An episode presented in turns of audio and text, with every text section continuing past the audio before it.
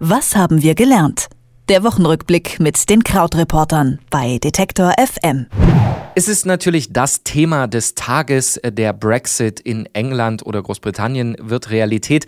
Die Bevölkerung hat sich mit einer knappen Mehrheit für einen Austritt aus der EU entschieden.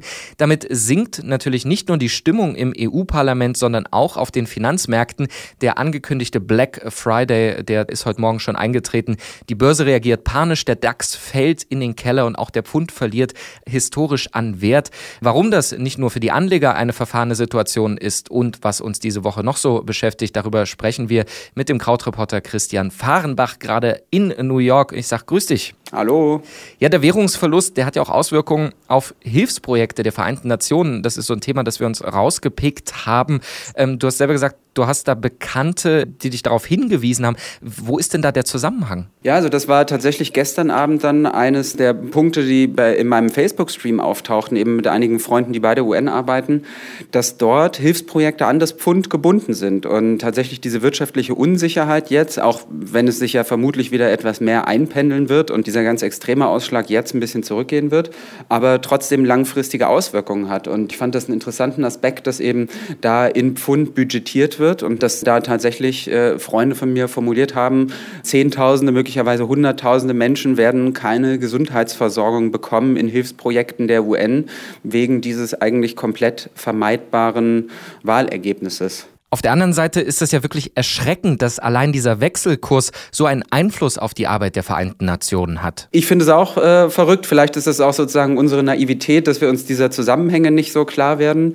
Aber das ist natürlich was, was man jetzt auch heute dann sieht. Ja, diese ganzen extremen Ausschläge heute, auch wie gesagt, wenn die vielleicht wieder äh, zurückgehen werden, ähm, sind natürlich so der erste Vorbote. Und auch, dass die so extrem waren, ist ja ein Zeichen, dass man sich vielleicht doch nicht hat ausmalen können, dass es äh, zu diesem Ausstieg kommt. Aber natürlich gibt es noch diesen ganzen riesigen äh, politischen Rattenschwanz jetzt, dass man ja überhaupt nicht weiß, wie das weitergeht.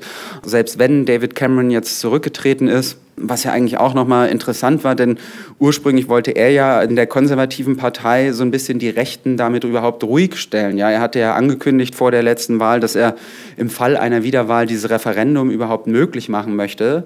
Und dann war er in der Lage, dass er dafür kämpfen musste. Jetzt ist er dann deshalb zurückgetreten und war eigentlich auch in so einer Situation, dass er es nicht hätte richtig machen können, weil entweder wäre er geblieben, was natürlich ein totaler Hohn gewesen wäre angesichts des Ergebnisses gestern, aber jetzt ist er gegangen und es ist jetzt gar nicht so richtig klar, was weiter passiert und auch wie man die Märkte, wenn man das für eine wichtige Kategorie hält, ruhig stellen kann, aber auch natürlich international politisch wieder jetzt für ruhige, äh, Ruhe sorgen kann.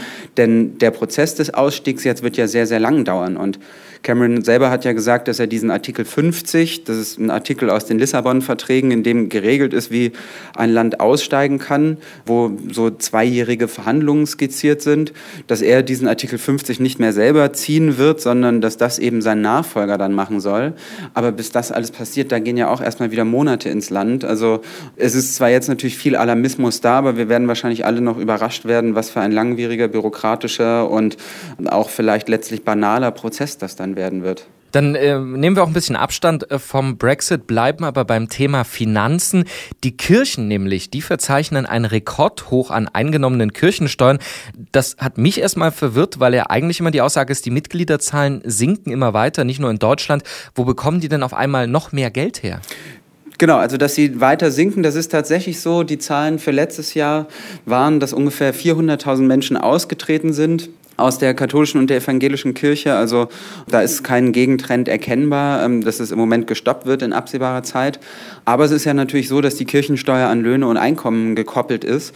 Das heißt also, wenn Löhne und Einkommen steigen, steigt auch die Kirchensteuer. Und deshalb ähm, ist es jetzt auf diesem Stand von geschätzt 11,5 Milliarden für die beiden Kirchen gestiegen. Und es ist im Prinzip einfach so, dass das Wirtschaftswachstum stärker ist als die Austrittszahlen. Und das hat das aufgewogen ganz interessant bei uns war oder so in der Recherche zu dem Thema bin ich mal darauf gestoßen, wo das überhaupt herkommt, dass es eben die Kirchensteuer gibt. Das geht tatsächlich zurück auf ein über 200 Jahre altes äh, Gesetz, den Reichsdeputationshauptbeschluss, in dem sich damals äh, Fürsten verpflichtet haben, sich um die Kirchen und die Geistlichen zu kümmern. Das wurde dann später natürlich in so eine weltliche Regelung, dass es einfach eben die Kirchensteuer gibt, umgewandelt.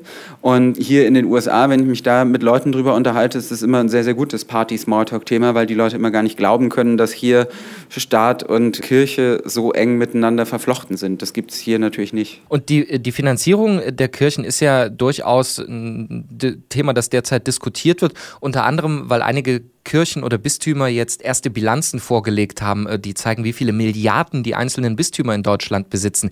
Äh, glaubst du, dass es nochmal so eine neue Diskussion eben in Deutschland geben kann um die Finanzierung der Kirchen und auch um die Frage, muss oder sollte eine Kirche eigentlich so reich sein wie, wie ein DAX-Großunternehmen?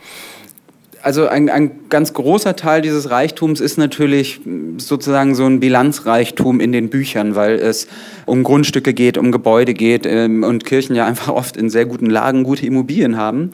Aber ähm, was wir diese Woche auch gesehen haben, ist, dass es in vielen Kommentaren darum geht, dass trotz dieses Einnahmenrekords die Kirchen nicht umherkommen werden, eine, eine Reformdebatte anzustoßen. Denn erstens macht man sich ja sehr abhängig im Moment von dieser Wirtschaftsentwicklung oder man ist ja sehr abhängig von der Wirtschaftsentwicklung. Wenn da wieder schlechtere Zeiten kommen, sinken ja auch wieder die Kirchensteuereinnahmen. Und das Konstantere wird wahrscheinlich sein, dass die Leute weiter aus der Kirche austreten. Das heißt also, um eine Debatte, auf welche Kernaufgaben man sich konzentrieren will, werden die beiden Kirchen bei uns nicht drumherum kommen. Und zum Schluss noch eine gute Nachricht, äh, kann man sagen, es herrscht äh, Frieden in Kolumbien, ein Waffenstillstand zwischen der Regierung und den FARC-Rebellen. 50 Jahre Bürgerkrieg haben die miteinander geführt, Hunderttausende Menschen sind ums Leben gekommen. Ist das jetzt ein echter Waffenstillstand? Haben wir Frieden oder ist es doch heiße Luft und es wird weiter vor sich hin köcheln? Also es ist ein Waffenstillstand. Es ist noch kein Frieden. Und die meisten Kommentare und Einschätzungen beziehen sich jetzt darauf, auf die Frage, wie kann so eine Aussöhnung da jetzt gelingen? Wie kann das äh, funktionieren, dass diese jahrzehntelang verfeindeten Gruppen jetzt miteinander klarkommen? Die FARC waren ja letztlich so eine linke Guerilla, die sich vor allem gegen den kolumbianischen Staat gewendet hat und gegen die Großgrundbesitzer dort. Und was eben ganz wichtig war jetzt im Aushandeln von diesem Waffenstillstand war, wie eine Entwaffnung von denen aussehen könnte und auch wie sichergestellt werden kann, dass die halt nicht verfolgt werden. Und ähm, das waren jetzt so Kernpunkte, die in Havanna besprochen wurden, also quasi auch auf neutralem Boden.